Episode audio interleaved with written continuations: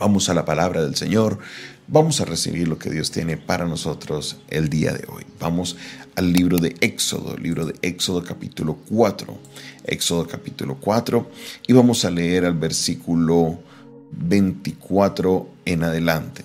Libro de Éxodo capítulo 4, versículo 24 en adelante. Y dice la palabra del Señor de esta manera.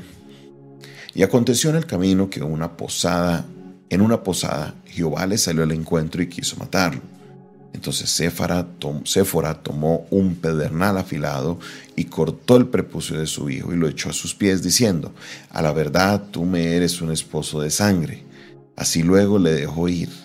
Y ella dijo, Esposo de sangre a causa de la circuncisión. Y Jehová dijo a Aarón, Ve a recibir a Moisés al desierto. Y él fue y lo encontró en el monte de Dios y le besó.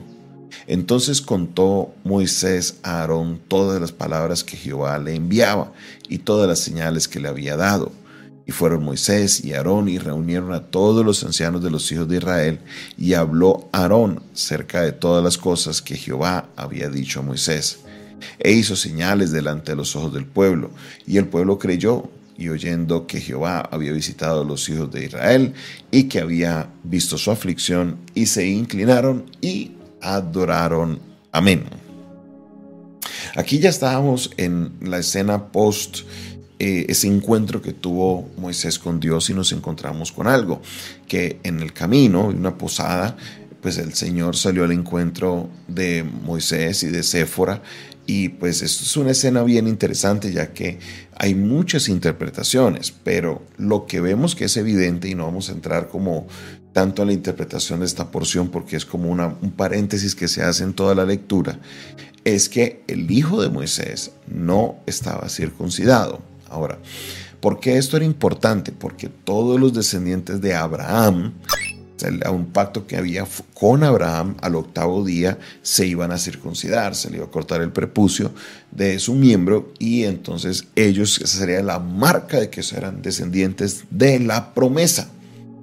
Ahora, Moisés iba camino ya a Egipto, Moisés iba a, liderar al pueblo para salir de, eh, de, Egipto para la tierra prometida y sus propios hijos, su propio hijo, no, no era circuncidado, no lo era. Entonces, aquí vemos como, como, esa importancia que hay. Bueno, si yo soy un líder y yo estoy en una posición de, de, de privilegio porque Dios me permite servirle, pues yo tengo que tener mis cosas en orden, tengo que tener mi vida en orden, no puedo estar, como dicen por ahí, no el que predica y no aplica, no, hay que estar con todas las cosas en el orden necesario. Entonces, la Séfora dice que la esposa de Moisés cogió a su hijo, cogió un, un pedazo de piedra que estaba bien afilado y circuncidó a su hijo, y entonces ya el ángel de Jehová, que es lo que se interpreta acá, la dejó ir. Luego pasamos a la siguiente escena. Dios le había prometido de que él me enviaría a Aarón junto con Moisés, de que Moisés no iría solo, de que Moisés tendría alguien que hablaría por él para poder comunicar a todo el pueblo. Y aquí nos encontramos con cómo Dios ahora toma a Aarón y le habla a él. Le dice, ve a recibir a Moisés al desierto. No le dijo nada más. ¿Y qué pasó? Aarón fue y lo encontró ya en el monte de Dios y le dio un beso, como era su hermano.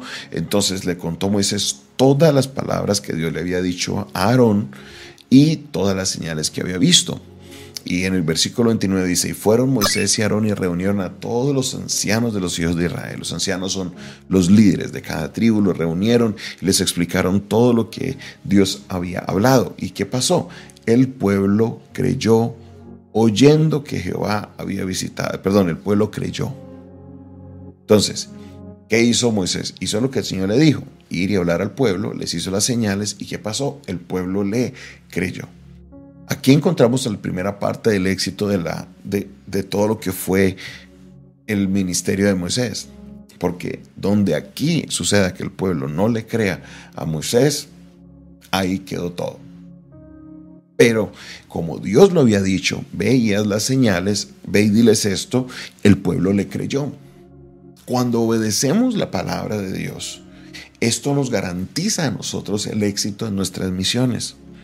Cuando caminamos con el Señor y, vemos cómo Dios nos indica hacer ciertas cosas, esto va a garantizar de que las cosas salgan bien. ¿Por qué? Porque Dios conoce todas las cosas. Cuando Dios entrega un plan, lo entrega de cierta manera porque Él sabe las cosas que se pueden venir. Él sabía que el pueblo le iba a creer porque las señales estaban eh, escogidas para que el pueblo pudiera creerle a Moisés. Y así fue. El pueblo le creyó a Moisés. Ahora Moisés y Aarón se prepararían para la siguiente parte, que no es solamente hablar a los ancianos, sino hablarle al pueblo y de hablarle al pueblo, ir a hablar con Faraón. Entonces nos encontramos con esta porción que es muy importante porque vemos el resultado de un hombre obediente, resultado de una persona que dijo voy a hacer las cosas a la manera de Dios. Hoy en día, a la manera de quién estás haciendo las cosas como Dios te los dijo, como a ti te pareciera que sería mejor, porque es que muchas veces siempre tenemos esta manía, no, pero es que yo creo que esto se puede hacer mejor así, no, pero es que yo creo que esto se puede hacer mejor así, pues yo creo que de esta manera no. Y es posible que en su lugar de trabajo, es posible que en su familia, es posible que en algún lugar donde su opinión profesional sea requerida, esto es importante, pero en el caso de los planes de Dios, los planes son de Él. Él sabe cómo van a salir las cosas, Él sabe qué es lo que va a funcionar, Él sabe qué es lo que no va a funcionar. Entonces, ¿quién se cree usted para decirle al Señor cómo puedes hacer las cosas mejor? Dios, Él es el todo sapiente, la sabiduría toda reposa en el Señor. Entonces, ¿quién soy yo para decirle, Señor, yo creo que de esta manera no, yo creo que es mejor hacerlo de otra manera? ¿Quién eres tú? No somos nadie. Somos siervos del Señor, se hace lo que el Señor diga.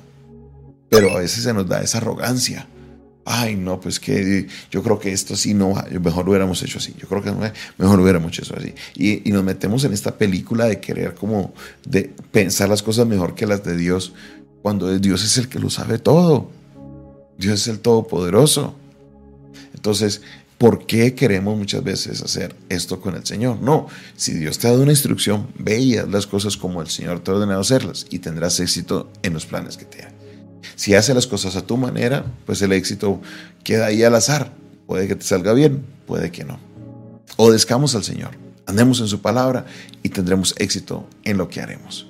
Padre Celestial, te damos gracias, Señor, por tu palabra. Gracias, Señor, porque en ella nos reconfortamos, tú nos diriges, tú nos llevas en el camino, Padre Celestial, para poder nosotros comprender lo importante, Señor, para nuestras vidas. Ayúdanos, Señor, cada día a aprender más y más de tu palabra, Señor, para poder confiar más en ti, Padre Celestial, para que en obediencia, Señor, podamos hacer las cosas a tu manera. Dios, te damos la gloria, la honra y la exaltación. Tú eres bueno, tú eres fiel y tu misericordia permanece para siempre. En el nombre de Jesús, amén, amén y amén. Esta fue una producción del Departamento de Comunicaciones del Centro de Fe y Esperanza, la Iglesia de los Altares.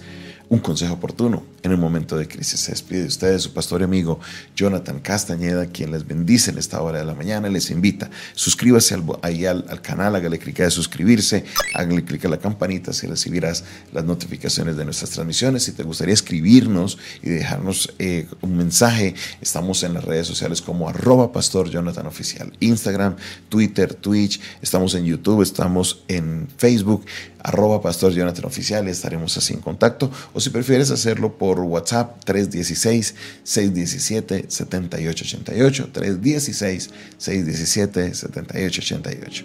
Dios te bendiga, Dios te guarde.